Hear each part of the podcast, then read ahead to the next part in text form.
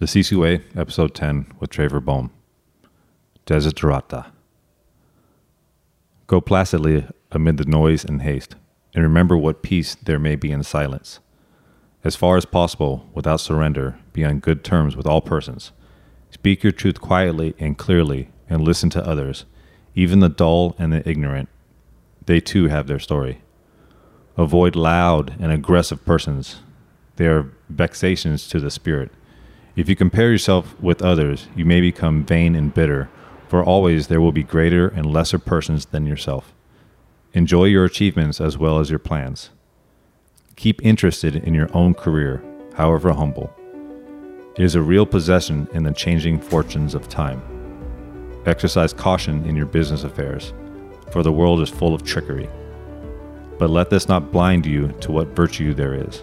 Many persons strive for high ideals, and everywhere life is full of heroism. Be yourself, especially, do not feign affection.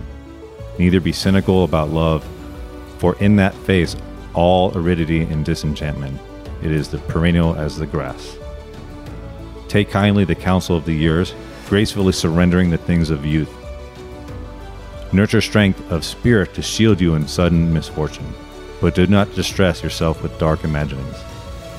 Many fears are born of fatigue and loneliness. Beyond a wholesome discipline, be gentle with yourself. You are a child of the universe, no less than the trees and the stars. You have a right to be here, and whether or not it is clear to you, no doubt the universe is unfolding as it should. Therefore, be at peace with God, whatever you conceive Him to be, and whatever your labors and aspirations. In the noisy confusion of life, keep peace within your soul. With all its sham, drudgery, and broken dreams, it is still a beautiful world. Be cheerful, strive to be happy. This is the Sisu Way, a show about grit, character, life philosophy, fitness, leadership, service, and what it means to choose strength. My name is Scott McGee. I'm a family man, friend, thinker, and a peaceful warrior with an open mind and unconquerable soul. So that poem in the beginning, Desiderata, D E S I D E R A T A, was written in the 1920s by Max Ehrmann and is a lesson in life, and it's a very hopeful and balanced poem. So I recommend you guys go check and uh, go Google Desiderata if you want to read. I'll also have it in the show notes. Speaking of balance, my very special guest, someone my soul looks at as if I if we were the same, Hmm. but possible on parallel universes or, or different timelines.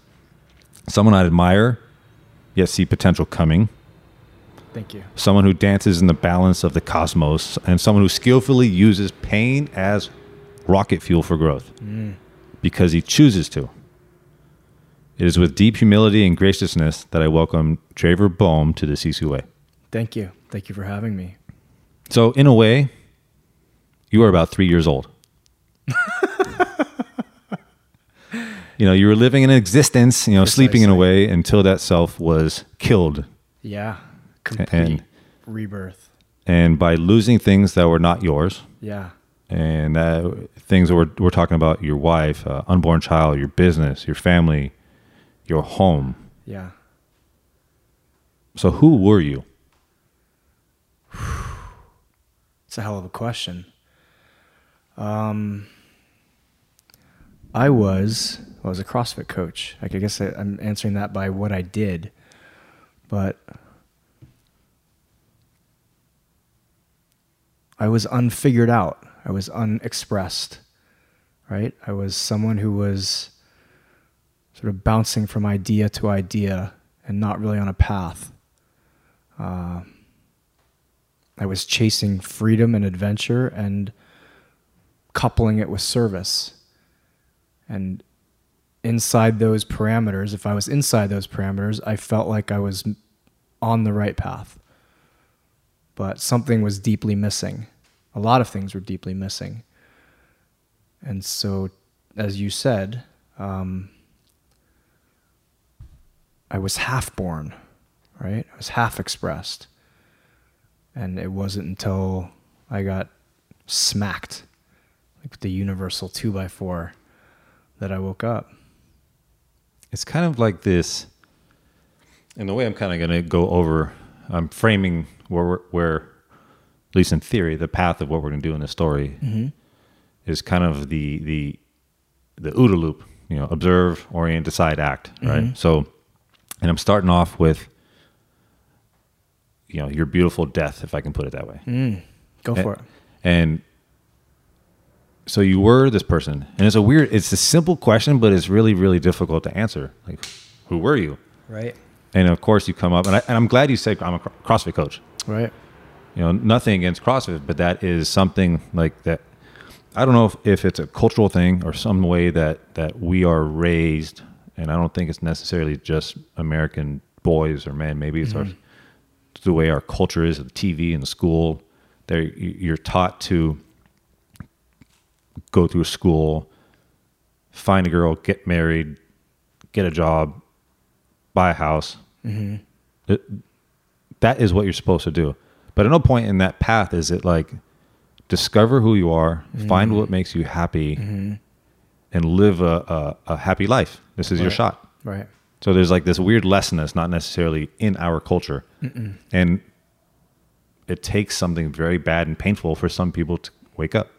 Yeah, it's almost the replacement for an initiation ritual Yep. that we don't technically have as especially as men.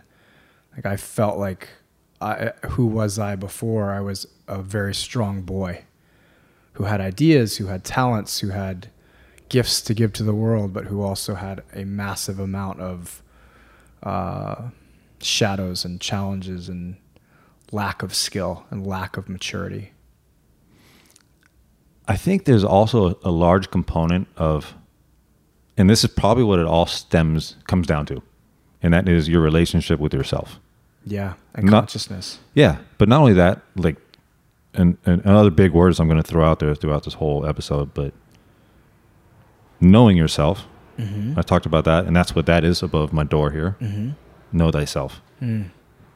and that's like a such a big component of what it means what it means to be a man, but not only what it means to be a man, but what it means to be able to fulfill yourself as a human. Mm-hmm. And if you don't know yourself, if you don't know what your passion is, you can't necessarily be the best husband. Mm-hmm. So in a way, you were traveling through your prior life, if I can say, Mm-hmm. and you might not have known yourself like you know yourself now, and so you might not have been the best husband to your wife, which kind of, so in a way, you kind of killed yourself. Yeah, absolutely. I was on an unsustainable path, right? The route I was on was unsustainable. And it would have either ended a different way or ended in the way that it did. So, and this is not a point I want to like keep hammering away because there's, I want to encourage the listeners also after this is to go listen to. You have a ton of great podcast episodes out there. Uh, you have your TED Talk. So I don't want to regurgitate too much information. Sure. And I don't also want to like aggregate all the listeners to like this is the end all be all ep- podcast episodes of your life. Mm-hmm. Another big reason is because you have so much content that I couldn't squeeze it. it we couldn't get it here. Mm-hmm. You, you, we would need like years to get all the lessons out of you. So I'm not going to say pick one particular moment, but early on, you get this information. Life is, you know, it is ceased to end or ceased to exist, mm-hmm. and you're trying to like, fu- you're swimming around, trying not to drown. Can you name a couple moments, precise moments that helped you kind of wake up? Yeah. You know, there were, I, I don't want to make it sound fluffy, Scott, but there were like intuits or in, into intuitive bursts, right? And early, early on, uh, I remember sitting on my couch. This was maybe like even an, hour after my, uh, I knew my marriage was done, that I just had this voice that said, hang on. And I was like, hang on to what? Or hang on for what? And that was it. It was just hang on, hold on you're about to go on a ride. This is this is part of the deal. On some level, it was as we talked about this massive duality of extraordinary pain, extraordinary upheaval and turmoil, and this incredible sense of calm this thank God. Oh, fuck, thank God this happened. Uh, and those two doing battle. And I do remember sitting on the couch in my old house and feeling both and having this sense of calm wash over me that felt almost dissociative. So it's like, how can I be calm when all this is going on? Where, where I just haven't felt the feelings, but I had felt the feelings. You know, I was a wreck, but yet somehow, like information was coming in that I couldn't process in my head. It wasn't like reading a book and be like, oh, okay, this is what's going on. It was very guttural, a gut level. At that time, were you were you heavily into meditation? I had a meditation meditation practice and a long history with it, but I'd gotten away from it. Uh, I went back to it immediately. It was this again, like my life got reorganized in a day. Like, okay, now it's a matter of survival. So meditation, boom, all over it. Journaling again, all over it. Get back in the ocean, start surfing again, all over it. Train differently. New humans came into my life in a day, like radically. You know, it's like uh, just again, the only word to use is a reorientation. But yeah, I was meditating at that point at least an hour a day. Wow, good for you. Yeah. By the way, I had side time, note, man. I'm gonna keep telling you for those because it's kind of the answer to some questions I'm gonna ask in the, uh, coming up here. But if you don't or you haven't been in a while, start meditating again. Yeah. Everyone needs it. Everyone. Like I would say, I mean, I talked. I, I don't want to say especially like law enforcement officers, but because everyone needs it. And I, I, I haven't been able to find like another word, you know, like to necessarily get the message across. That's not the word meditation, Mm-hmm. because sometimes that word people have their preconceived ideas of what Right, that is, and so they they initially don't have a, a positive reaction to that, the sound of those syllables. Mm-hmm. So maybe go sit down and be quiet. Do that. you know, slow Yeah. down, sit down and be with yourself. Yeah. Uh, so one, I find you fascinating, Thank you. and in my studies of you and reading your blogs, which by the way, you are a fantastic writer, Thank you. and your ability to articulate things uh, from memory in the story you tell is very impressive. Thank you. And I think that ability to write is, you know, if someone, if I told, like, if, if someone came and asked me, like, hey, should I read or write? Automatically, I automatically tell them write. Reading's easy. Mm-hmm. Writing is where you really get to know yourself. Mm. Reading, you're just listening to somebody else talk to you, Mm-hmm. which is great, fantastic. You need the perspective, but writing is where it's at. Uh, and I was reading about your experience in the wilderness in Utah. Mm-hmm. And one of the moments that stood out to me and made me start welling up my eyes just sitting there and reading it was your your walk back to at the Yeah. end of the camp with the moon over your head. Yeah. Can you tell us about that experience? Sure. So I had spent, I just got chills. Uh, I had spent a month in the wilderness with Boulder Outdoor Survival School. And there were a number of challenges, obviously, of being in the woods for a month with very, very limited equipment. So a knife, a water bottle, a first aid kit, a blanket, and a poncho. And if you do that for a month, which is a long ass time, with weight loss, I lost 26 pounds with um, frost frostbite, just misery, right? Week after week and night after night, like not sleeping at night because I'm just sitting there shivering. Uh, at the end of this course, we all walk back out of the wilderness and into society per se, and meet this whole group of us, about ten of us and three instructors. We meet the instructors because the last five days, I'll say, we were all on our own. The the group of us, they're like, "Hey, here's how you get out. Figure it out." Yeah, let me let me I want to clarify this. The context is that after your your beautiful death, uh, you spent you called it a year to live. The Year to Live project, right? yeah. The Year to Live project. And that is where you actually went out and asserted yourself at life as if that was your last year to live, Mhm. which is a an awesome context in and of itself. It's Mm-hmm. kind of like my coin over here, memento mori. Remember that you will die. Yeah. And wh- how how knowing that you can leave anytime, how would that change how you live? Right. Um, so within that year, this is one month of the year. Right. So just to give some context. Okay. okay. Yes. Also, and you, you you also brushed fascinating how you wrote everything, and it's broken down, I think, into four parts. Yeah. So uh, I'll give links to people so they can read that stuff because I don't think the two of us talking now can give the writing justice. Yeah. But to give a, it was at the end of the month, Mm-hmm. and at the end you said that we were on our own. So I just want to clarify the listener. They were completely solo. They were in a group, but the last five days you spent completely alone. We did five solo days, so I was saying. completely you, you alone were. That's what I'm saying. You for not five the group, days. not the group. Then the group was alone. So I did five days of just myself. Yes, that's what I'm pointing No out. other humans around uh, for five days, and then the group got back together, and the group then had a you know 15 miles or so to travel without instructors. right. That's and prior to that, mean. you thought you were done, Yeah, we thought. and so I was like, Yeah, "Oh, yeah, by the way, you're not amazing. actually done." Yeah. So we get to this parking lot, you know, and it's just sand, and it's it's uh, or sorry, sand next to a parking lot. I'm trying to think of the scene or describe the scene, and imagine 12 feral people, right? There's there's a parking lot, there's campers, there's people with like barbecues going on, and we're we haven't eaten. We have we're all just a mess. We haven't showered. We're like I've killed animals. Like we, we've done stuff and there's such a juxtaposition between us and them. Yeah. Us Okay. So it, the way I read it is almost like you came across some civilized poodles, and Yeah. you guys are the stray animals that have been Yeah. living on the streets for the last month. and just looking at them, right? I think I talked about this on the walk to that parking lot. We passed our first people, so campers, hikers, not campers, hikers. Someone are going on a day hike, and we I looked at them, and they were in like pressed white shirts and pressed white pants and these huge backpacks for the day.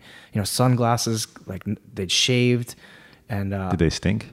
no, I'm saying stink like with Oh no, I, don't, I didn't get close enough to him because I actually looked at them and and had this initial thought was, uh, if I needed to, I could kill them and eat them, or kill them and take their food, one of the two. It was just Yeah. that like instant, and I was so effing hungry, I just didn't even want to look at them.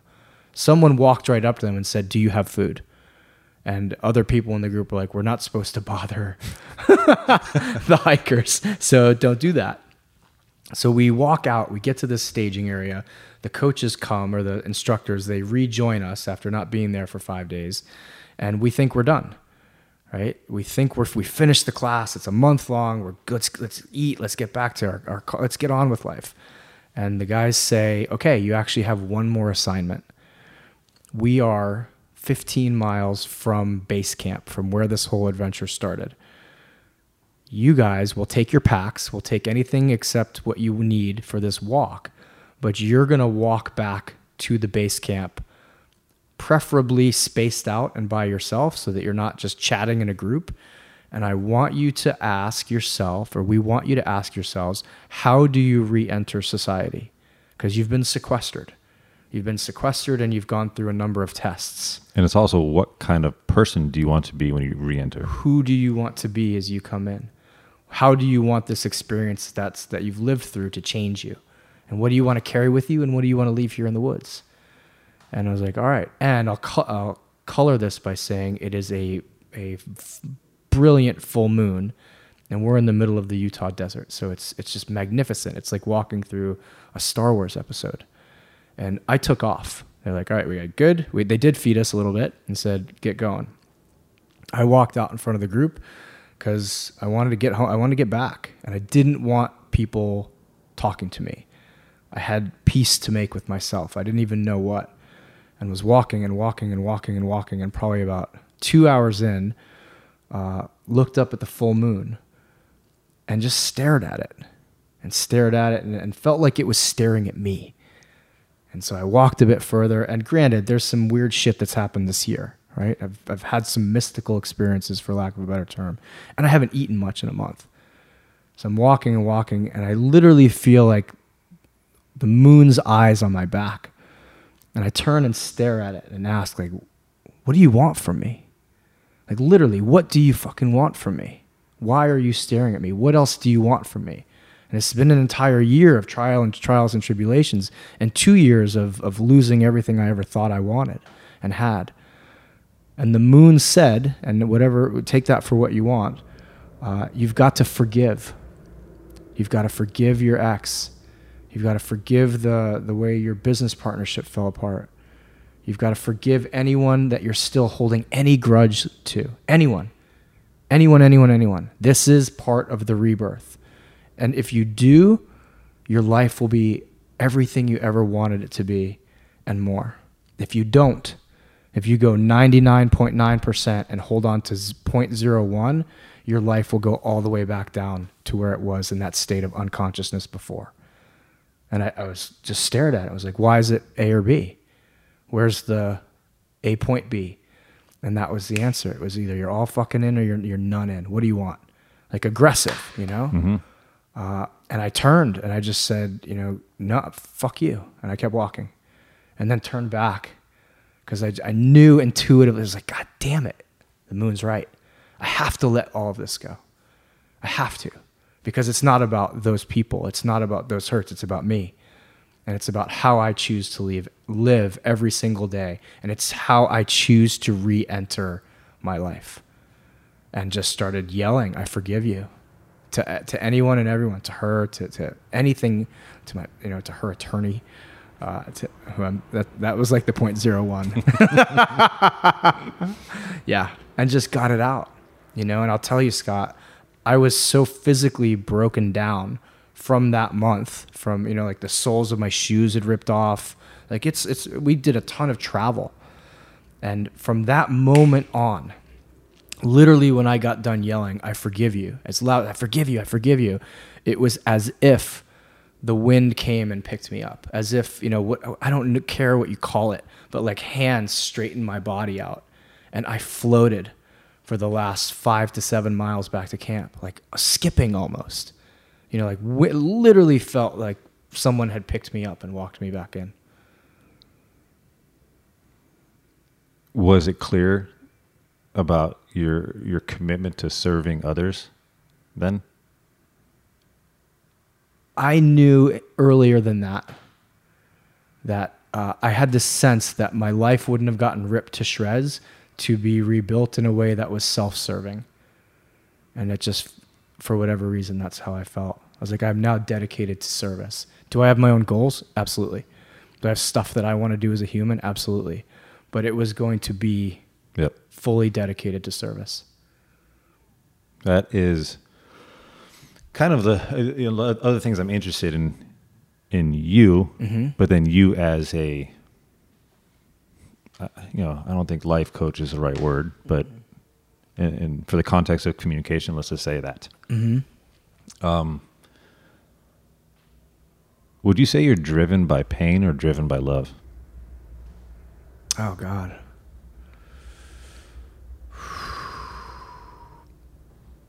That's a tough one. I would have to say both and not, you know,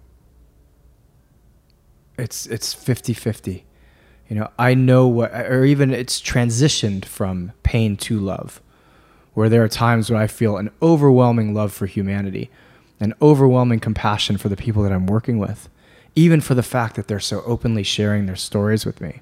It's like, who am I to hear that story? God bless you. Pain, think- pain was the catalyst that got me here, though. I think maybe we should just clarify something here. And in a way, I, I purposefully put you in that position Mm-hmm. to show that it's neither, you can't pick either one Yeah, because you don't have one without the other. right. And so the balance of life, the yin and yang, the, the light and dark, the, Mhm. the violence, the peace, the, the life, the death, all this stuff, even, I mean, the divorce, Mm-hmm. the life, the you know violence, meditation, and obviously one of my favorites, the vulnerability and the strength. Mm. And these are themes that come up a, a lot with a lot of your writings, your lectures, your teachings, your lessons, Mm-hmm. and learning to appreciate and use both for growth. Mm-hmm. And I've talked about if you, obviously no matter what happens, if you focus on the if you focus only on the pain, you suffer. Mm. But if you focus on the lesson, you grow. Yeah. What are you going to do with that pain? Yeah. It's And, a question people don't ask. What are you going to do with it? I asked 250 people last Saturday if your pain could speak to you today, what would it say? And some of the answers I got bring me right back to like, okay, now I'm crying. Now I'm so touched that you actually wrote those words down. And that whoever took that sentence and put it into my body and made it come out of my mouth, I'm so reverent to you as well, whatever force you are.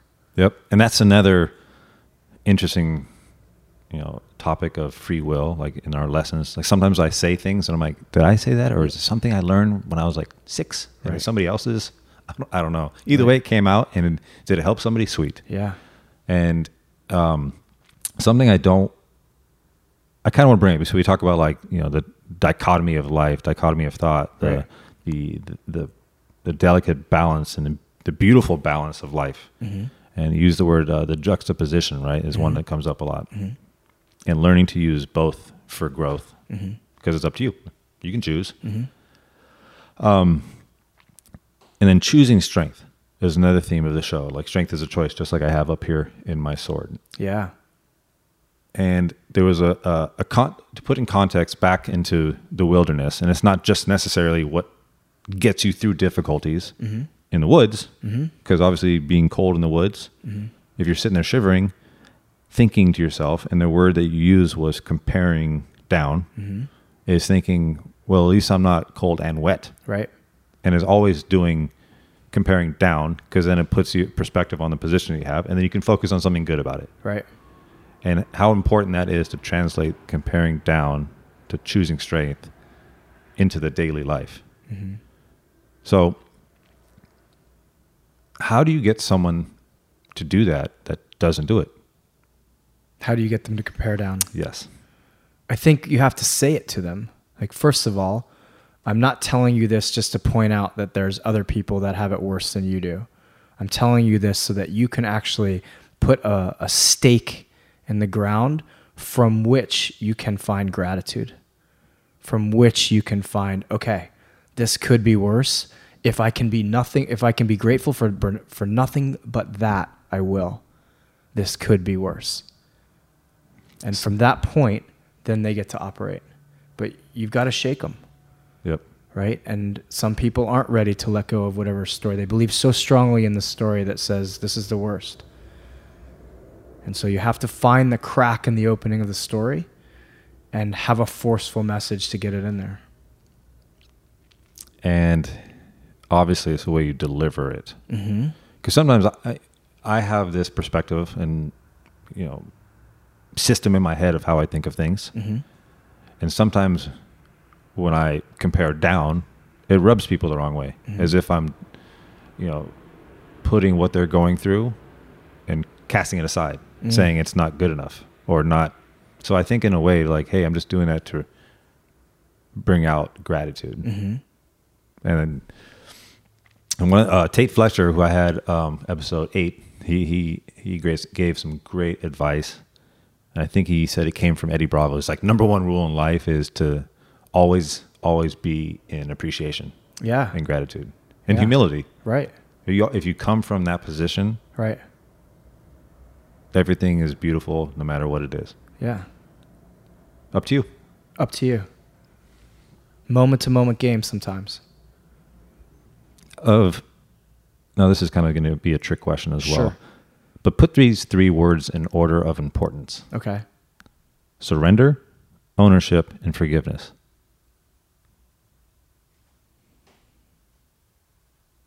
I think you did it in that order surrender, ownership, and then forgiveness. Surrender to what happened, let it go. Be at peace with the fact that there's nothing you can do to go back and change it.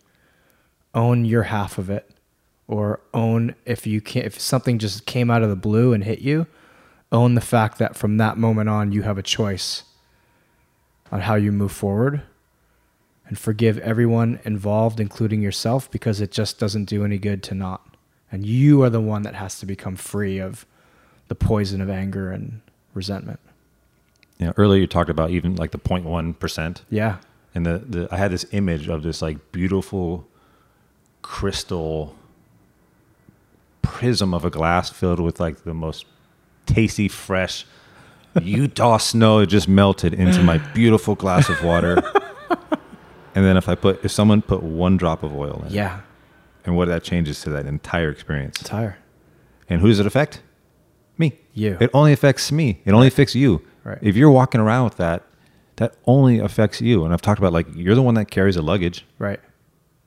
You're the one that is walking around with that hate or walking around with that. And so I'm pointing this like visual picture. Someone's walking around with this backpack full of just hate bricks. Right.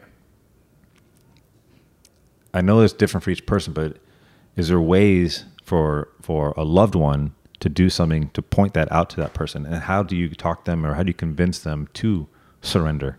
Mm. Because the ability to surrender, somebody that has these these the surrender, the ownership and forgiveness Mhm. is I don't think old soul is the right word, but it's like a developed soul, uh, uh, Right. I'm mature. mature. Yeah. You've, you've woken up a little bit. Right. But some people, that bag of hate bricks is Mhm. what they're good at. It's like their passion. Right. Like, They're- I want this. I, this is what I want. Their identity. Yep. And so, how do you how, how do you create space for that person and make them see it and recognize it, and then have the ability to surrender? Well, the you, the words you use to create space are monumental. So that that may have blown by some people, but that's first and foremost. Yeah, I snuck in the answer there a little bit soon there. Just to be with that person, and one honor the fact in them that they have a right to be angry, they have a right to be resentful. They also now have the biggest word of all, the choice to not be. Because with the choice to continue to be angry and resentful come other after effects or other consequences. And they may have to choose daily to forgive. They may have to choose repetitively. It's not just a, oh yes. a light switch, right? big time throughout your entire day. Mm-hmm. It's like every thought is like a challenge. It comes down to the dichotomy of thought. Like you Mm-hmm. to choose. Like you feeding the dog of fear, dog of courage, Right. and the constant reminder of letting go, Mm-hmm. surrendering. If something is outside of your control, you can choose to accept or resent it. Mm-hmm. I think certain a certain task, a physical task for someone, if, if someone's interested, is again the practice of meditation. Mm-hmm.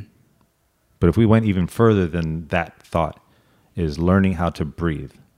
Mm. And then within that breath, if someone is very aware, because no one's thinking about the breath until right now, I'm saying Right. be aware of how you're breathing. Right. But if you have something like a stress, so um, see, Greg Amundson, CrossFit OG, Mm-hmm. he was telling a story. I believe he was with Mark Divine from the uh, Unbeatable Mind, Mhm. um, Yeah. from SEAL Fit, Right. Stud. uh, SEAL Commander, awesome, fantastic guy. They were on top of a cargo net uh, down at in Coronado, where the you know the SEALs do their basic training, BUD/S. Mm-hmm. And he was talking about climbing up this cargo net, and the cargo net is high. You look at it, and it's like one of those things. You look at it, and like, wow, that's high, but then you actually like climb up it, and there's nothing around you. It's just logs that come out of the sand net, and you just climb. You go up there super high, and someone that has a fear of falling from heights. It's not necessarily the heights; it's the actual Yeah. fall. Hitting the ground. Yeah. But he was up there and completely like froze and became overwhelmed with like the fear of everything. And I'm using this because it's, it's an acute lesson. But then he stopped and said, "What are you actually? What's actually stopping you right now? It's a, really it's the imagination. Yeah. Is what you are thinking, what you're choosing to think about." And so we had him stop and then focus on breathing, and then with each deep breath in and exhale was like create space and from that stimulus Mm. to create space from that stimulus and then to be able to choose your next thought in that space. I think that might be a way to sort of like point things out to people. That is the act of meditation. It is the act to create that space. Most of us are, are action reaction, not not a, stimulus space Yeah. chosen reaction. And for the listeners that don't do it, and the listeners that do it, um, can you kind of just explain the process of meditation for for a beginner? The actual physical process. Yeah, like let's say if you're going to explain to someone like, "Hey, let's say I, I'm interested in meditation. What should I do?" Okay. You're going to find somewhere that's comfortable, be it a chair or a cushion, a, a pillow, somewhere where your spine is up straight, right? So you're not slumped. That's for, first and foremost. I think there's a string out of the top of your head pulling you up high. Basically, you want your muscle structure to support you. I'm sorry, your bone structure to support you. Get comfortable. Start breathing. So here's the the best way I can describe it. I actually shot a video on this. Imagine you're in the middle of Grand Central Terminal in New York. In Grand Central, there's a clock, like a big clock in the middle. And you're standing right under that clock. And you're just there to breathe. That is your zero point. That's your reset point. All the people walking by are thoughts, thoughts that you will not stop under any circumstances. So don't think the, the, the job of meditation or the goal of meditation is to stop your thoughts. No different than running around and trying to grab each one of those people and get them to stop moving. They're going to move. What most people do all day long is follow someone, someone being a thought. Oh my God, I hate my job. And they're following that person. Oh my God, I hate my job. I can't wait till I quit. And then boom, another person walks by. They take a hard right and they start following that person. Oh, I wish I was thinner. I wish I was in better shape. I can't believe I missed that rep on the yada yada. Boom, someone else walks by. They take a hard left. That other person is the third thought, which is usually a repetitive thought that's often negative. Oh, my life sucks. I wish this was happening. I wish I made more money, blah, blah, blah. That person goes and gets on a train to Connecticut. And there you are, off. You have no idea how you got there or where you're going, even. The thoughts have just led you down the line. That's your standard human in their head throughout the day. Meditation is following that first thought. Oh my God, I hate my job. Wait a minute. That's a thought. Taking a deep breath, walking back under the tower, the clock rather, and resetting. So while you're sitting there, you're literally just watching thoughts go by and figuring out at what point have, has one come and grabbed you by the cheek and pulled you into some mental fantasy or movie or whatever you're, you're doing, or multiple thoughts later. You know, it could be a couple minutes later. And the act of meditation is simply taking a deep breath and coming back into that center point and sitting under the clock and saying, okay, let's let more, let's just sit here as long as we can watching people walk by. That's it.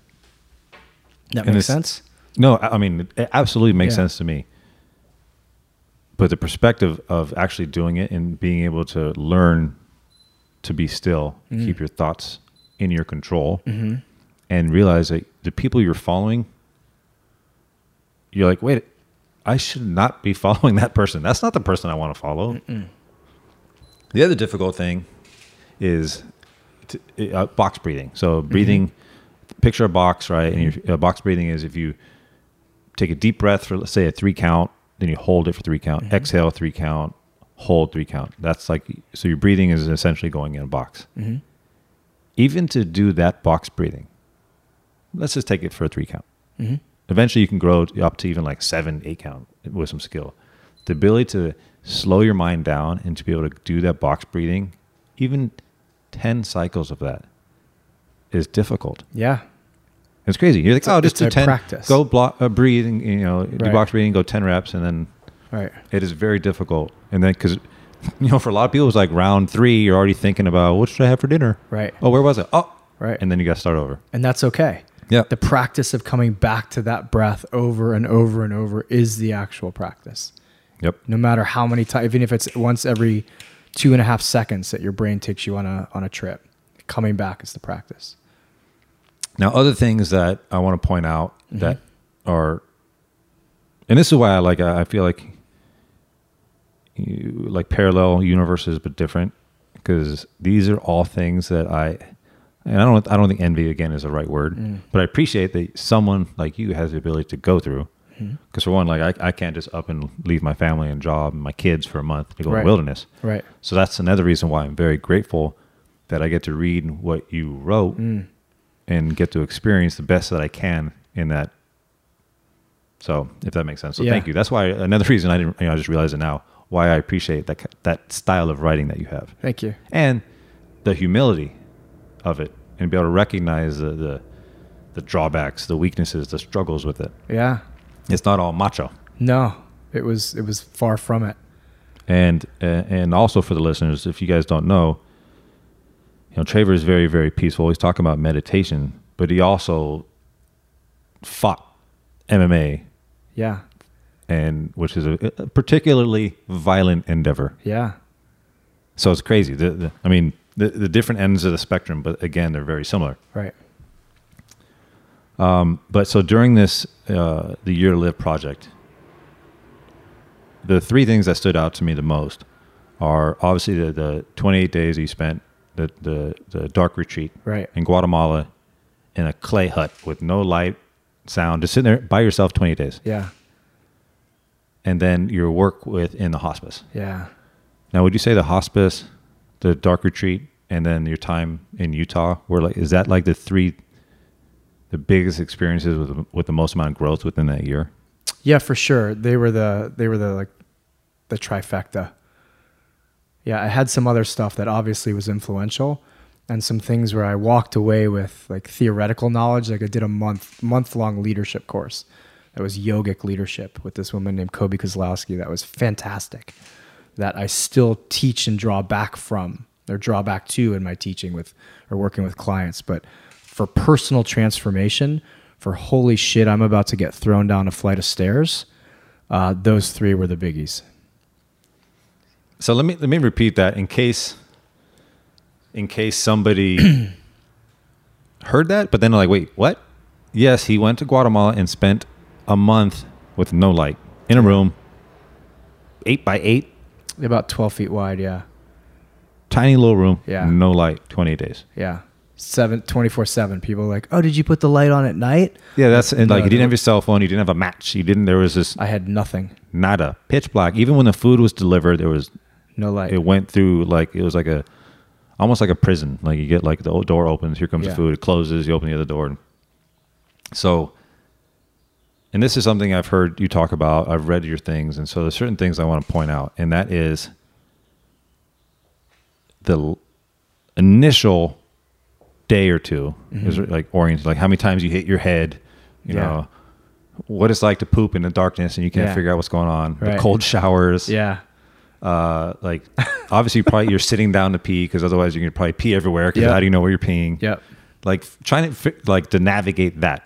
Yeah. But it comes to a certain point where you start hitting a stride, and then the the journey inward Yeah. to yourself. Yeah. Can you just describe that for our listeners? The journey inward. Yeah, you're in this room, like, oh, what? So you just go and you sit in dark, and like, what actually, eventually, what happens to you? It took about eight days, Scott, and I. We've talked. I'll just touch on a couple of things. We talked about surrender. You know, I hit my head and hit my face on shit every day, up until the last day, and never once got frustrated. And I remember the woman who who was guiding me or who was in charge of me. Uh, when she first showed me the room, she there was a ladder up to the sleeping area, and my initial thought was, "There's a ladder. There's no light. Like, why the hell is there a ladder?" And she said, uh, "You're never going to be in a rush in here, so take your time." And that washed over me throughout the month. But to answer your specific question, the first eight days, I was just bored. I did 100 sit ups a day, 100 push ups, 100 squats. You know, I did burpees. Uh, I tried to do a handstand and then hit my foot on something. I was like, don't do that ever again. uh, I just kept busy, right? I meditated. I waited for food. I, I experienced, like, what is it like to eat without being able to see? How often have we done that? What is it like to take a shower in pitch dark? What is it like to, you're right, take a shit? What is it like to just be here? Uh, what are the natural patterns, like, etc.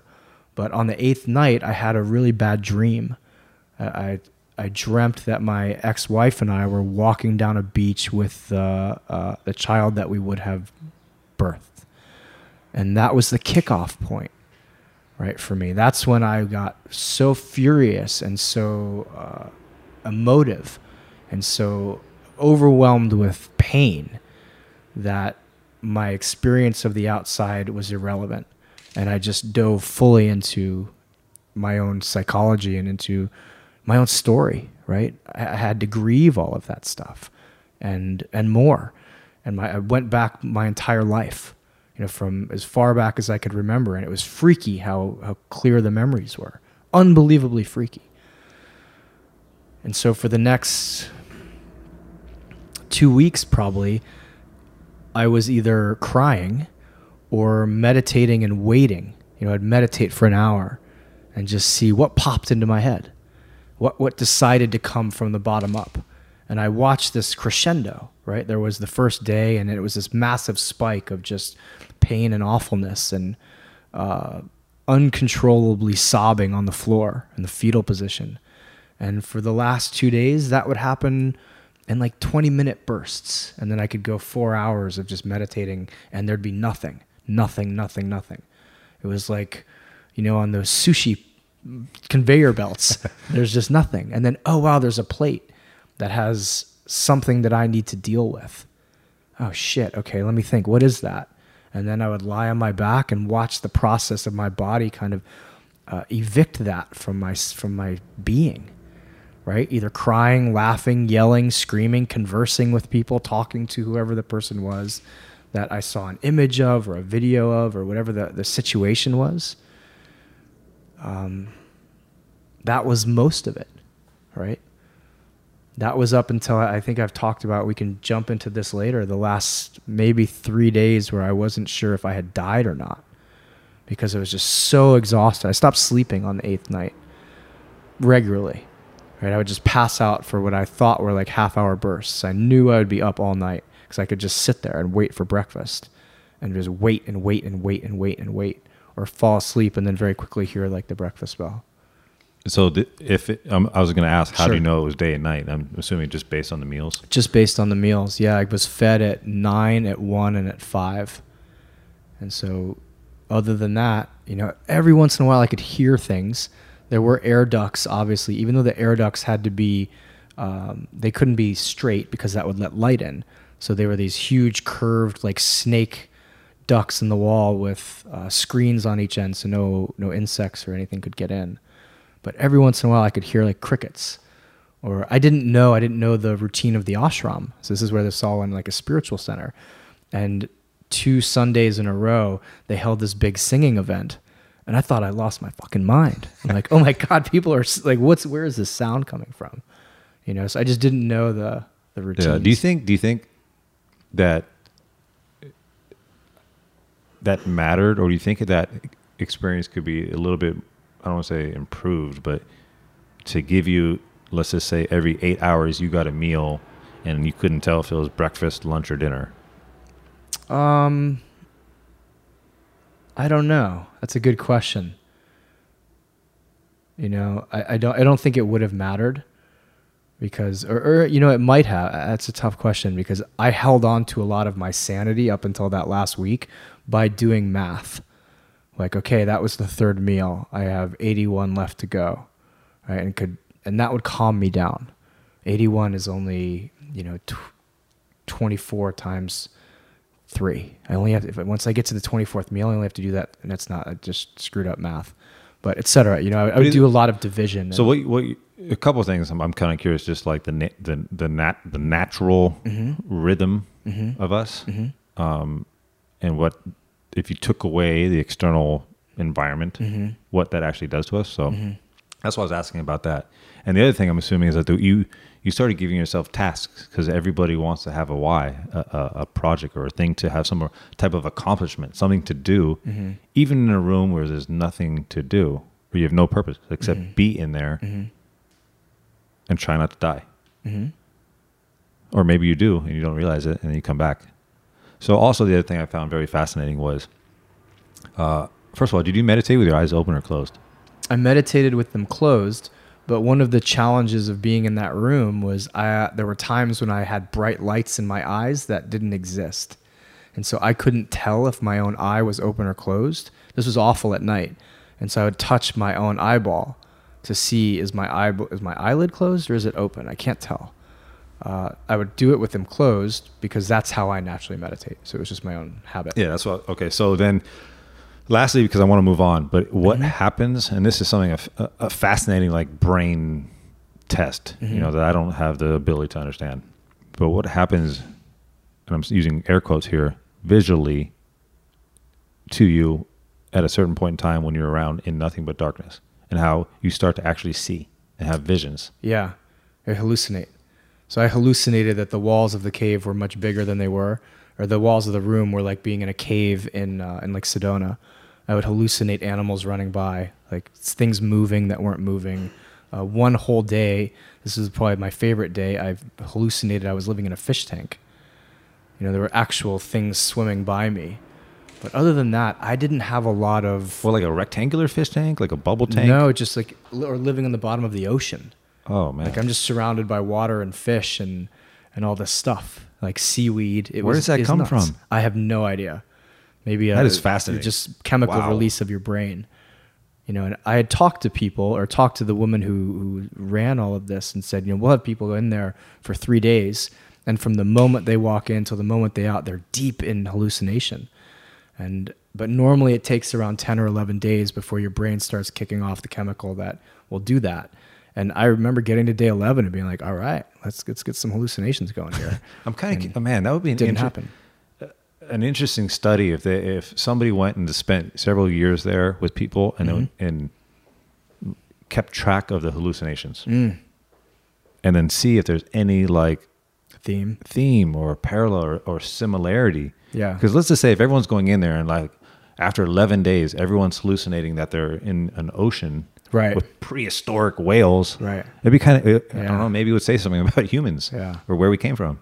I don't know. I think it was as varied. You know, she talked about people seeing angels and having spiritual experiences. Most of mine was inner worldly as opposed to otherworldly. Which, again, goes back to the theme of knowing yourself and Yeah. how, and how important it is to know yourself and, Yeah. and be in contact with everything within you. Yeah, Because if you're strong within, then you can deal with anything without. a hundred percent. And I think that lesson, that lesson right there is, you know, attach it in the accountability category or the ownership category. Mm-hmm. But it's like, especially for a man, and we're talking about, you know, what it means to be a man these days and what, Mhm. and the definition of masculinity. Right. But I think at some point in time, and I won't say just men, but humans, if you can realize that, it's almost like, like you've gotten a black belt in being a human now. Yeah. Or what, a couple aspects of it. Yeah, yeah. You know? But just that ability, that ability to, wow, I'm good. Or, like, uh, I've talked about this in previous episodes, but if a kid, from a parent standpoint, if I get that lesson in my kids, Right. I'm like done. I'm like, Right. good. I've succeeded in my life now. Yeah. Super important lesson. I think that part is, you know, comes from a lot of people that are looking for for help. You know, self help, outside help, Mm-hmm. whatever, uh, or leaning on someone like you, like a, a corner man, as Right. you've talked about. Right. Right. Right. and, and is that ability to to adjust people and to recalibrate people to realize that. Mm-hmm. So you had the the the dark retreat, and there's also for the people if you if you jump on YouTube, you can watch uh, afterwards after you came out and you had your your beard and you looked all relaxed and Mhm. like at peace. You took some video and you show Yeah. What, what it actually room. looked like. Yeah. right? Yeah. Yeah. Um, and I also want to touch on your experience and why you think other people should do this, and that is spending time in a hospice. Mm. Yeah, it was magical. It is the ultimate duality of pain and and humility and honor. It's it's everything you we, we talk about in higher levels of beingness. Right? It is a black belt in space holding. It is the ultimate black belt in space holding. Of just sitting with someone who is literally dying and having them say, All I want from you is to have you in front of me. And that is literally all I need in the world right now. Can you do that? And can you do that non reactively? Like, can you sit across from a human as they're dying in their most vulnerable, in what's happening to them biologically, they're most, what we would consider shamefully outside of that situation, right? Someone shitting themselves, someone puking on themselves, someone hacking up blood in front of you. Can you hold your shit together so compassionately for them and so wholly for yourself? That man was that a, a trip and a half and changed me forever. and perspective changing. Perspective forever. Yeah. I mean, obviously, all, all these experiences are, are changing your perspective. Mm-hmm. You know, you're getting different views of the room from several different angles. Yeah. One thing, though, I'm kind of curious about, and I didn't think about this until yeah, I was listening to you speak, and that is outside of being in a hospice Mhm. and in front of somebody and being there for that person that you don't know and how much more difficult it is and what it's like to do that in front of somebody that you do know, like a, a your Mhm. dad, Mm-hmm. and how, what that does to a person. And so I say that because you know we all go through experiences, Mhm. and most of the time, right now uh, in our history, is most of the the slow deaths that we are aware of is tends to be cancer Mm-hmm. because you know it's not like a you know, someone getting shot or car accident or something like that. That's like a, Right. a very acute uh, uh, stimulus that happens. Boom, it's very sudden. But a slow death, which by the way, I always remind people that we are all slowly dying. Right, as soon as you're born, you have Yeah. a you have a fatal disease, and that is life. Yeah. You're here temporarily in your organic husk Mm-hmm. that technically was assigned to you. Your soul got in line somewhere probably, and then you're like, all right, here you're gonna you get this husk to go about life and try to enjoy yourself. Yeah. Um, But then having the the strength, the vulnerability to be able to sit in front of your loved ones that's going through it Oof. and being there for them. Yeah. And there was a, a, a few moments, and I talked about this on on the first episode for Right, Dad, right. when it hit me, when like, wow, this is he, this is he's not going to make it. Right. and to be able to sit there and look him in the eyes and tell him to start writing or Right. to say goodbye and shake his hand that ty- that type of stuff is I don't know man I just wish I, I want our listeners to know to to really really really really to live on purpose and to love on purpose now and not wait Mm-hmm. because nothing is guaranteed right Mm-mm. and it could be a stranger it could be your neighbor and it could be it could be your child and to do that on purpose and have the strength to do it no matter how bad it hurts Mm-hmm. because that stuff i mean like you, you learn from the pain you grow from the pain Mm. but if you don't do it what eats at you is regret Yeah. right? Unexpressed pain. yep and dealing with regret i don't know i don't I don't, I don't have the answer on how to deal with that You got to express the pain. yeah yeah We live in a society, an epidemic of unexpressed pain, especially men.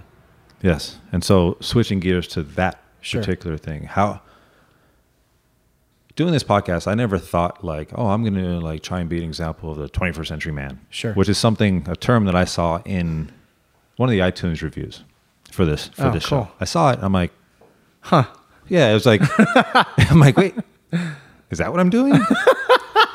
My podcast? yeah, that I'm like, what am I doing differently? You know, I don't know. It kind of, Right, right, but what it did for me, and this is something I always say, this isn't a me podcast, it's a we. Right. Like my guests and and Paul over here, and you know my family and and all the listeners. This is, we're doing this all together. I don't have the answers, and I learn from everyone, even whoever wrote that iTunes review. Right. Because then it kind of put me out. think. Yeah, it put me out on like on this thing. I'm like, wow, let me look and see what other. And there's all kinds of other podcasts out there. There's books. I'm like, wow, there's actually like this this movement away from like the World War II generation of like stoic men where they Mm. never express their feelings and they kind of held it in. Right. And I think maybe right now, you know, guys like you are helping to change that that that paradigm. That like Yeah. I want to say it's it's almost like a a soul shackle, or like we're walking around. We have a little bit of an anchor, kind of like holding us back, and that Yeah. it's okay to be vulnerable. Yeah. It's okay. You're supposed to have. You have feelings, Yeah, absolutely. and, and to release those governors Right. that stop you from actually uh, perceiving life and being you and being strong. Yeah. I don't know if I put that correctly, but I think you- you're you, you know the path of what it is to be. I don't like saying man, but I think for men we have the stigma of like not crying and sitting there and being quiet, be tough, Right. which has its place, Of course. but also to recognize the actual feelings that are actually happening to you, and not lying to yourself or lying to others about it. Right. And to have the ability to express multiple emotions Yes. other than just anger.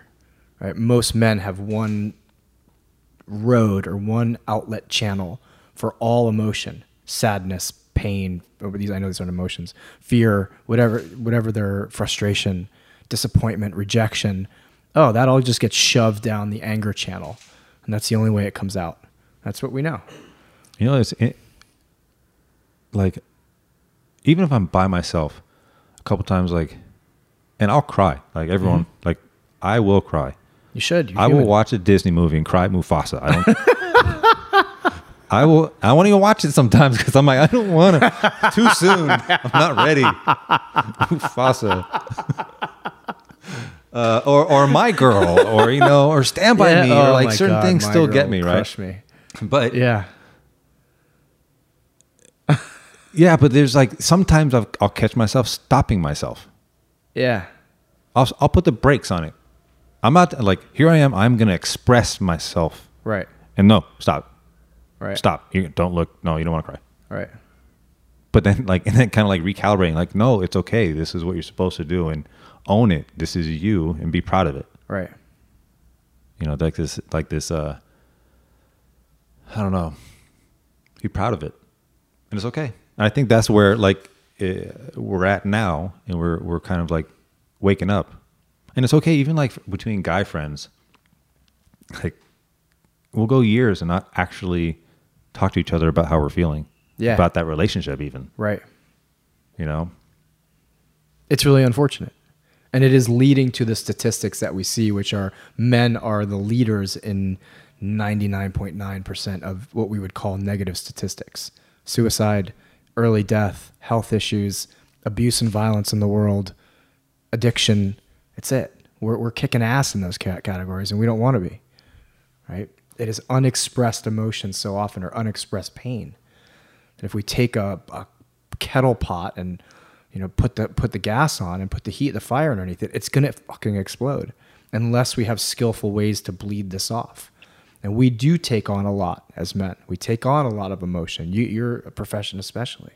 Where is the release valve? It's either we're gonna numb it it's alcohol we're gonna get drunk and fight it out. It's that men need skillful releases more than anything and the skill and willingness to say, hey, this is how I feel. I'm going to express this emotion. Period. Period. Fucking period. I don't care what anybody says. It's one of the beauties of having major trauma happen, right? You know this. Mm-hmm. You have no choice but to cry. You have no choice but to break down. You have no choice but to get leveled by life and say, okay, oh, thank God. I, I'm feeling my humanity in a way I never did before. And what do you know? The people I'm around, especially if they are conscious or you have consciously chosen them to be around you, are nothing but supportive. Right? No one's making fun of you. No one's shaming you. I think, well, first of all, if they are, maybe like reevaluate that relationship. 100% reevaluate it. Um, This is not necessarily a topic I've, you know, I have explored on how to help others do this. Mm-hmm.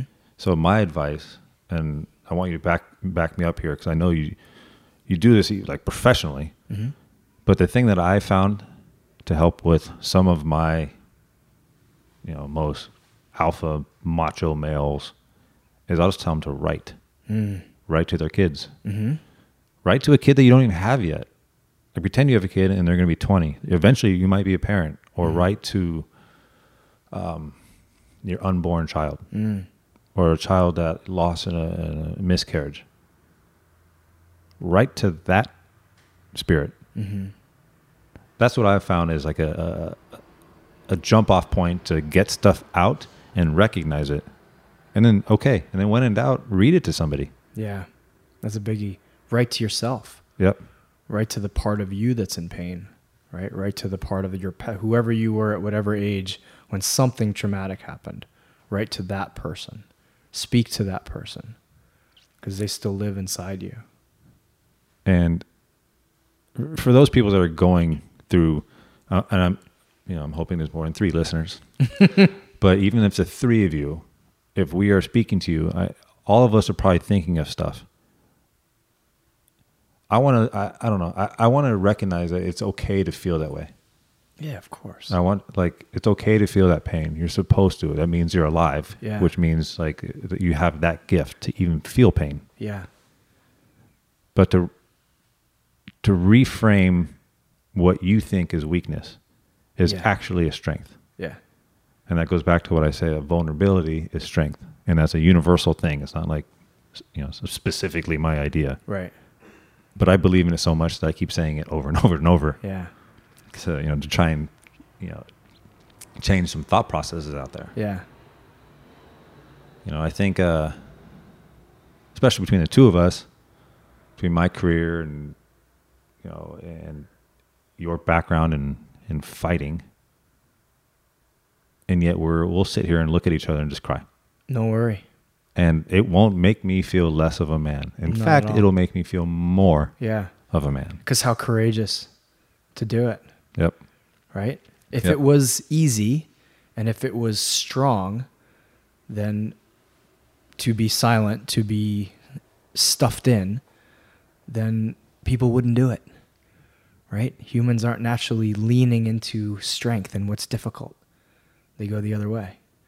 So it is a great act of courage. Yep. It is a massive act of strength. And it goes back to our themes of surrendering. Mm. I think I wrote that on one of your Instagram posts. Like, what's like a word? And I was like, surrender. Yeah. When in doubt, just surrender. If you're holding on to something, surrender. If you're fighting something, surrendering. Yeah. If you're having a hard time forgiving, surrender that. Yeah. If you're having a hard time with your job, who's fighting it? You. You're carrying around. Like if you, if you're in a job that's going to replace you in three days, if you were to pass away, Yeah. like surrender the fight that you have against that. Yeah. When it out, you know, I keep talking about, it, man. If you're in, a, for the people out there doing something you don't like, change it, Definitely. right? Like Change it. you only have a, a certain amount of time here. Yeah. It's like you're only here again. You're in that organic husk that you're currently occupying. This is your shot. It's like you're going. Right. To, you went to Disneyland once. You're not going to go there and just sit and be unhappy. You go ride the rides, right, dude? It's brilliant. It, no, I mean, I don't know. What other option is there? You're not just coming here to be in the most awesome place ever just to suffer Right. or be unhappy. Because if you're doing that, you're not being supportive. You're not being the best husband. You're not being the best friend. Yeah. You're not being the best you. Right. And you deserve better than that. Yeah. So speaking of which, is I don't think any of us like obviously you you had this like beautiful death and you were in the dirt. You know, you were struggling Yeah. In like a beautiful redwood tree that grows out of the out of the dirt. Um, but you're not done, Oh fuck no. not even a little bit. Uh-uh. And I say you're only like three years old because Yeah. this just started happening. Was it 2015? Yeah. 2015. So we're we're in 2018. So yeah. you spent decades, Yeah. decades, 39 years. 39 years in that former self of yours. Yeah. So now that's what I say you're three. Yeah. And then to look at the difference of where you were at that person to where you're at now, and that kind of growth in three years, Yeah. and then where obviously you're not done, No. and where you're going to go from here. So currently, where you're at, like, is there anything right now you're struggling with? Yeah, of course. You know, I am I'm looking for somewhere to live. I'm looking for a place that feels like home. And that's an odd thing to say. You know, I thought Santa Barbara was my home, and I thought that was where I would spend the vast majority of my life. And then very quickly, it didn't feel like home. And then very quickly, every I felt because I finally got a sense of myself, I felt okay everywhere in the world, but nowhere felt like home. And that's still a struggle of where do I want to commit to putting down roots, or do I even? I, I, I, I feel so good in my own skin, which I didn't do for 39 years. yeah. yeah. But now I still, uh, that is the struggle. Or that's something that I've surrendered a number of times and have even been Wow. in meditation and been like, I would love if you would just tell me where I'm going to live and then meditate and hear, let it go. I'm like, God damn it. Well, that's man. So you get so comfortable with yourself, and you know who you are in that relationship, and then you're like, okay, I have this like organism within me that I'm working, I'm happy with. Where do I want to put it? yeah. And maybe there. I mean, man, I don't have. I wish I had some sort of magical answer. First of all, for my sake, try to avoid concrete. Yeah. Like avoid like you know all this m- these metal machines that are flying around out Right, here right, right. kicking out stuff that's not supposed not helping us live and Yeah. all the concrete that it's out here suffocating the earth. If I had a choice, I wouldn't. I mean, if it was just if I were you, I would keep going because Yeah. again, it, it's the journey that's important, right? Right. Not, not necessarily the location. Right. and that keeps happening. The journey keeps getting cooler and cooler. Yeah, it's like and that. just Oh, more incredible. here, right? I, oh, Seattle, here I am. Yeah. San Diego, here I am. Colorado, here I am. All these places I've gotten to go and speak and be and be like, wow, this is amazing. And just feel a little dis-ease around I'd Yeah. love to go back to the same place and call it home. And who are my people? All right, let me let me rephrase the question Sure. here. If from right now, if you can go on a month vacation anywhere in the world, where would you go? Mm. Somewhere with crystal clear water and surf and good internet, you know, and supportive people.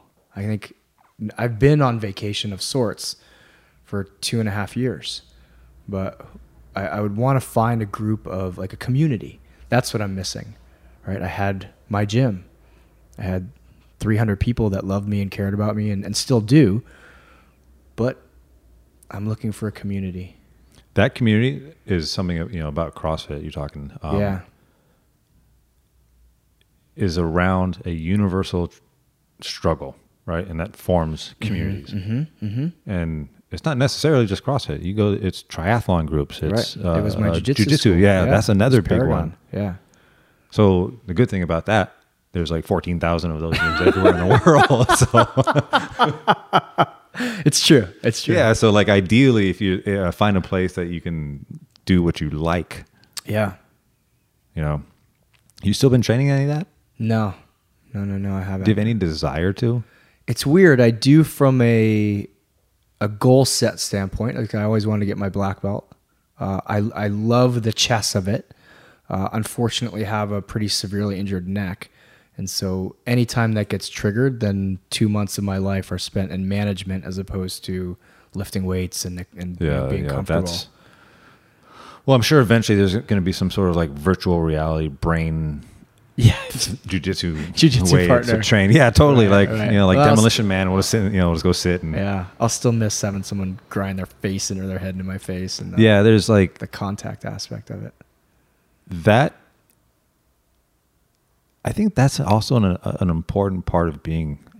I don't want to say a man because I don't want to leave out females, but the ability, and this is something that a lot of kids learn in sports, Right. You know, particularly let's say football, the ability to go up against another human being, physically contact and pushing, and the skin is touching and rubbing, and have that person trying to essentially kill you, Yeah. and you trying not to be killed and do the same, and that, and like the it, the the life lessons that are born out of someone trying to kill you. Yeah, I will specifically say that men need that. It's not that women don't, but or not that all women don't. All men need that. Yeah. Period. Yeah, it's kind of a trip on how many guys I know that A have never been punched in the face Right. and B don't know how to like throw a punch. Yeah. I'm like, where have we gotten with our men where we don't ha- those two things are missing? We've civilized them. Ah I see. Uh, that is a see professional segue to Thank the you. man uncivilized. We have. Right? yes. We have. And if you look around at the state of men and the state of the world, especially here in the US, we have taken away the desire for adventure. We've taken away strength. We've we've shamed strength. We've shamed what's naturally masculine and said, no, this is there's a new paradigm. And yes, we had to have a pendulum swing away from the brutal stoicism that came out of World War II, where there was no expression of emotion. But now the pendulum needs to swing back to the middle. And it needs to swing back to the middle in a way that's empowered and, and actually a different middle, an enlightened middle, an actualized middle. So, guys, we're all suffering from some type of pain out there, Mm-hmm. and that pain is like several. It's it has several layers to it. There's an actual daily pain that everyone struggles with, Mm-hmm. just having to to travel through your daily life. Yeah.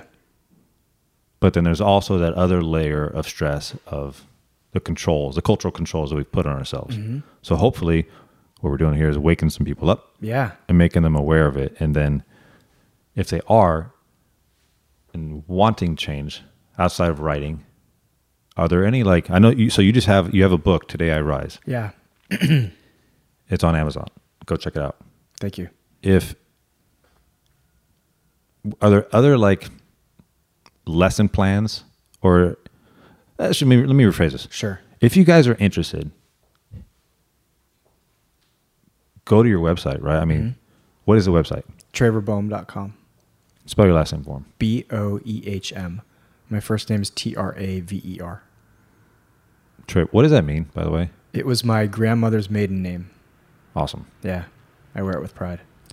Um, obviously, I'm going to have this stuff in the show notes, but I, I, I want to redirect and give, because I don't just like give out these lessons and they're like these points and then not have the ability to rebuild. Yeah. And so if you go to the web, the, uh, Traver's website, spend some time reading there, and if you're interested, please just like join them, shoot them, shoot Yeah. you an shoot, email. shoot me an email. Uh, and Instagram has easy ways to contact me too email or text. and and use the the resource. Um, there's no ego involved. There's no pain. It doesn't.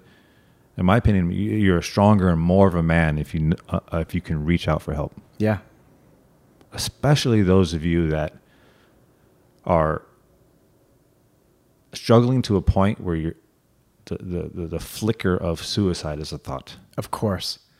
I've gotten those calls. I've gotten those texts and emails from people from social media of I'm at rock bottom. I don't know what to do. What do I do? First of all, that is an awesome step. Yeah. Uh, but yeah, I mean, if you are or if you know somebody that is, mm-hmm. use Traver as a resource. Please. All right. This is this is a beautiful life, and that we we all here are in service of others. So mm-hmm. let's let's help each other. And I think that is another big component to the to what you're doing with Man Uncivilized. And and I I mentioned Corner Man earlier, Yeah. Um, and that is having somebody in your corner that is fully going to support you. Yeah. And if you don't have necessarily something like that, or you- or you're not ready to reach out to that person in the way that you you you should, Yeah. then get Traver in your corner, Yeah. Put me in your corner. and then you can help redirect and, Yeah. and help people. So, guys, man, let's do it. Time to surrender. Yeah. Time to have some accountability, some ownership, Mm-hmm. and and forgive yourself Mm. before you even begin forgiving others. Right? I mean, forgive yourself. Yeah, definitely. And then if you have to go underneath the moon and start yelling at the moon. you know, it's fun. Like we laugh about that, but I don't know. Like some, sometimes I, I get embarrassed of like some of the thoughts that I have. Ah. Don't. No, I know. Absolutely. Like I'm over it. Yeah. Like you can, I don't care. Like Yeah. I, I'm happy. Um, I struggle and I still actually have a hard time having this podcast in general. Hmm. Cause I just, I'm like, who am I to have a thing where I talk into this thing and people listen? Like, What did the poem say? You're a child of the universe. yeah, right? exactly. So, Yeah. thi- so when you're saying that, Yeah. I'm like, you were, you were talking about the actual, like the moon, Right. But the moon is just a big reflective mirror that's, that's taking the entire light of the universe and Yeah. redirecting it back onto you. Yeah. So to me, it wasn't the moon; it was the universe talking to you. Right.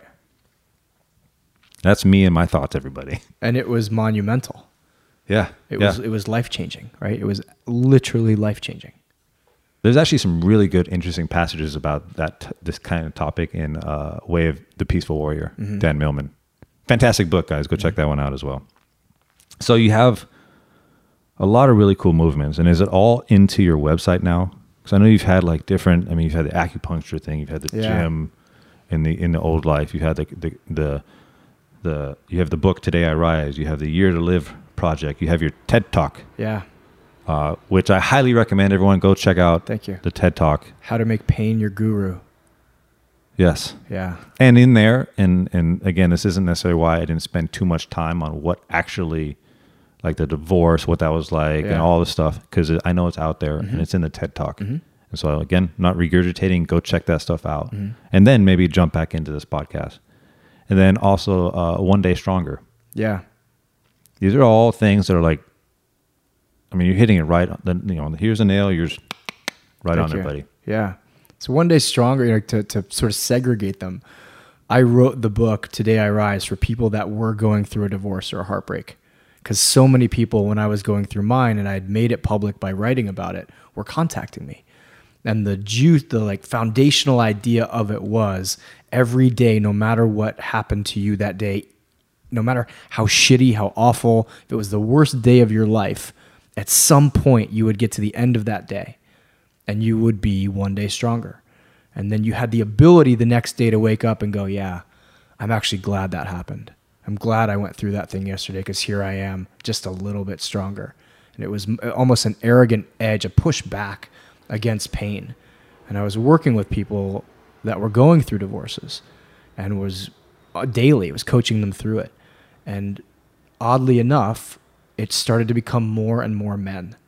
And it was also becoming harder and harder for me because mine was so fresh. Mine was a month out, two months out from being completed. And I was just hearing about all this heartbreak.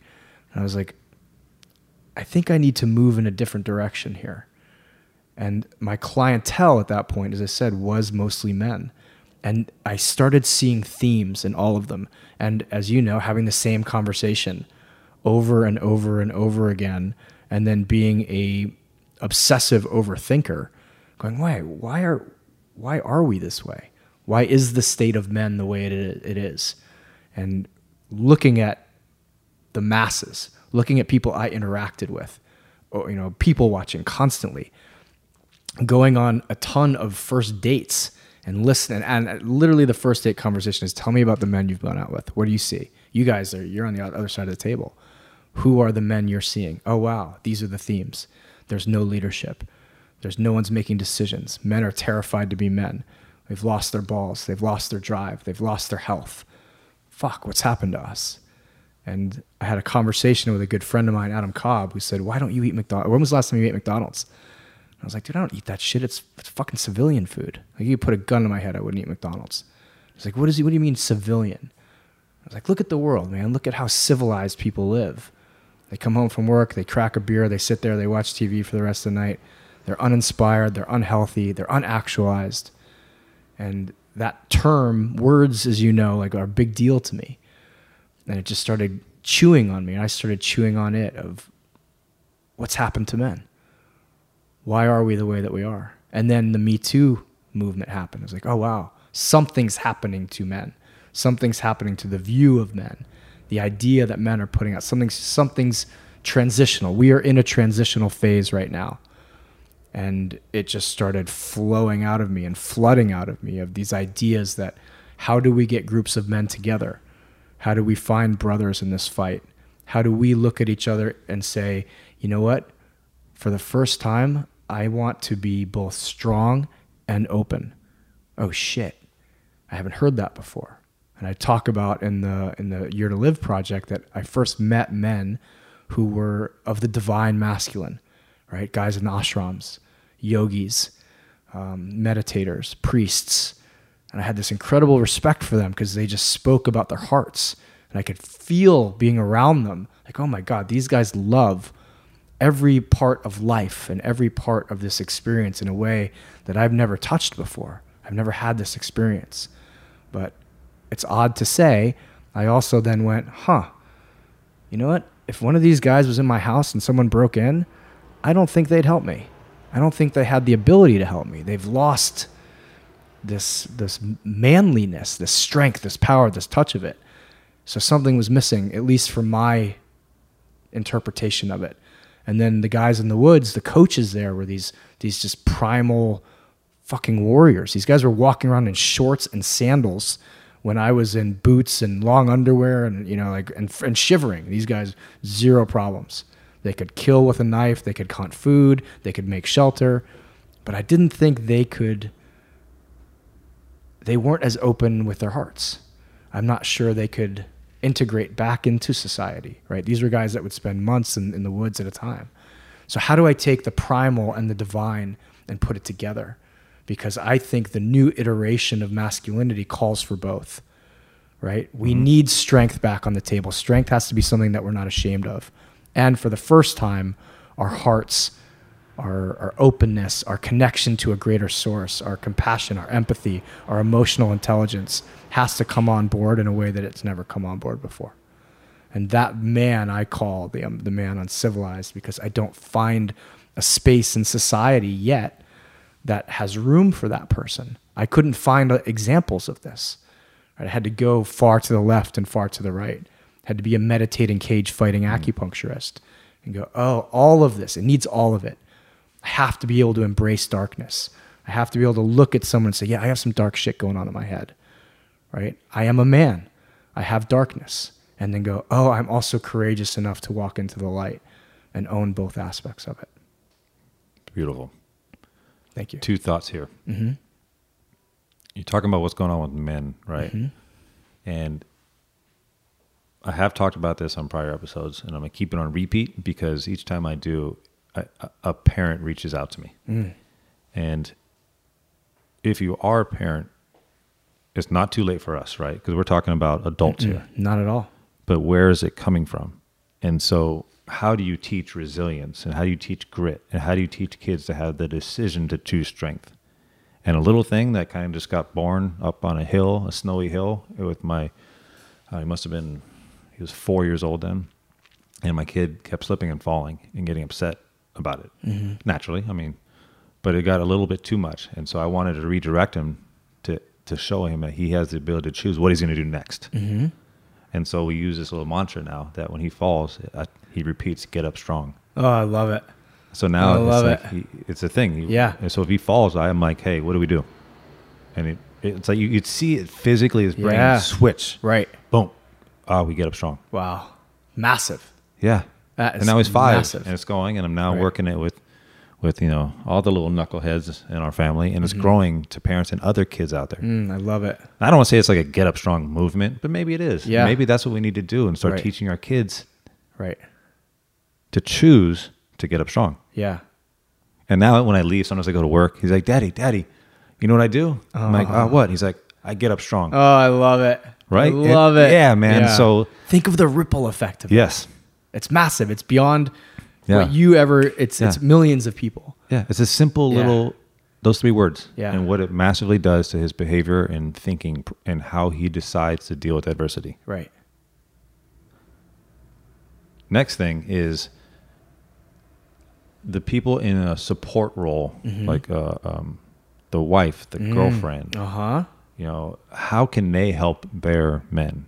It's it's such a great question, Scott, and it's one I get all the time from people that reach out because the vast majority of people who reach out to me are women, saying my boyfriend is, my husband is struggling, this person I love is struggling, and there's two responses. The first is he's not going to listen to you. I'm sorry. So you have to get him to reach out to a man or have a man reach out to him. I will literally say, give me his phone number. I'll text him. Say, hey, a guy's going to text you. He just wants to see if you want to chat. And I'll chat with a guy for 10, 15 minutes. I'm not trying to sell him anything. It's like, hey, man, I heard you're struggling. I help men. How can I help you? And some of the ends of those conversations are awesome. You know what I need you to do? Just make me a promise. You'll go to AA. Just make me a promise. You'll go get some help with this. That's it. End of conversation. Two, this is where they can have a more active role.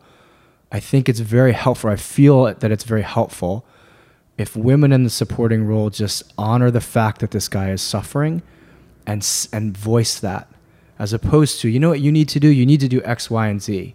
It's the compassionate aspect of the compassion is twofold. One i'm not going anywhere. So if you admit this if you actually take steps on this i'm not going to leave you. I'm here i'm holding the support for you. And two i can just recognize in you that you are struggling. I see pain in you i can't help you and i'm sorry for that. But let's together try to find someone who can and, and find resource for you. And it may take a couple seeds like that. It may take I've, I've sent a lot of people articles a lot of people books a lot of people talks and just said just read this. I'm just like you are. I was just like you are. I had no fucking problems. I'm fine. I'm fine. I'm fine. And i was the farthest thing from fine. And i didn't know that the avenues to reach out to and my ex would ask are you sure you're okay? I'm like hey i said i was fucking fine. But never was a conversation brought to me of i know you're not fine. I'm not going anywhere and i can see in you pain and i'd love to see if we together can work on it or together we can find outreach for you. Dude, I'm really proud of you. thank you. I'm really proud. This is like such an important thing you're doing, thank you. And it's just the beginning. yeah Uh, I feel it and again, for the people, I just want to have this on repeat. How can people reach you? uh, instagram at traver boehm Um, Traver, just email me, traver at traverboehm.com. Go to my website. I don't even have a lot of stuff up on Man Uncivilized because it happens so damn fast. You know, a couple months ago, I was like, God, I really think I need to start helping men in this specific way and had the basics of the program because I was just doing it sort of organically and then threw a couple things out on social media and boom, I had a full clientele and then was like, oh wow, okay, now I'm talking to 15 people a week. I have to manage that with, oh shit, I should probably write something on my website that this thing even exists. And word of mouth was going and people were, I was on the phone all the time. So yeah, I'll, my goal when I when I get back to New York is to actually put a structure on my site so people can say, "Oh, this is a 12 week program that leads into a year long program that eventually leads into a community." Or guy, because the question I now get from guys who have gone through the program is, "Who am I supposed to hang out with now? Who am I supposed to talk to now? I don't drink anymore. I'm not fucking off on weekends." I want to have a conscious conversation. Where are conscious men? I understand the frustration from Yeah. women who are like, where are the conscious men? But for us as well, where are our conscious brothers? Do you? Uh, I mean, do you have a Facebook group going? No, not yet. It's literally that. Yeah. That like I've been in. I live on the phone. All right. So it's coming. you know, obviously you're gonna you're you're a big part of what I'm doing here with the CCUA.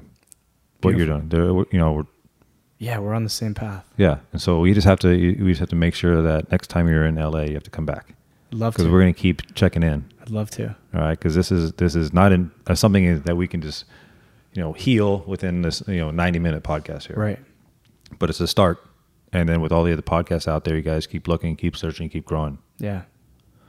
Again, traverboehm.com. Mm-hmm. Uh, if you even Google, uh, uh, look up, even if you type in Traver TED Talk or Yeah. um, what's the, how, how, because I know I found it because we're Facebook friends, but how can people find even the blog posts about, you know, your, your, your month in the Utah wilderness? So on my site, there is a blog tab called Year to Live Project. And the entire, I wrote for that entire year. I blogged for the entire year. And everything I wrote, everything I went through from day one of, you know, reaching out to my ex-girlfriend and asking her what the hardest thing was about dating me to, you know, finishing the year and that leadership course is all under that title. Okay. If you guys, for some reason, don't remember that, I'll organize it into the episode notes Okay. to try and simplify it cause, and try and funnel uh, everyone to you. Awesome. I appreciate that. So again, man, thank you very much. Thank I'm you. very It's proud been of you. an honor. Thank you. And for those people listening, if you want, um, I definitely appreciate the iTunes reviews. Yeah. Do it. Um, not necessarily defined by them, but I learn by them. I tell you that much. um, and then remember that health is wealth, vulnerability is strength, and strength is a choice. Amen. You are the master of your fate. You are the captain of your soul. So get up strong and be unconquerable. I love it. I love it. So awesome.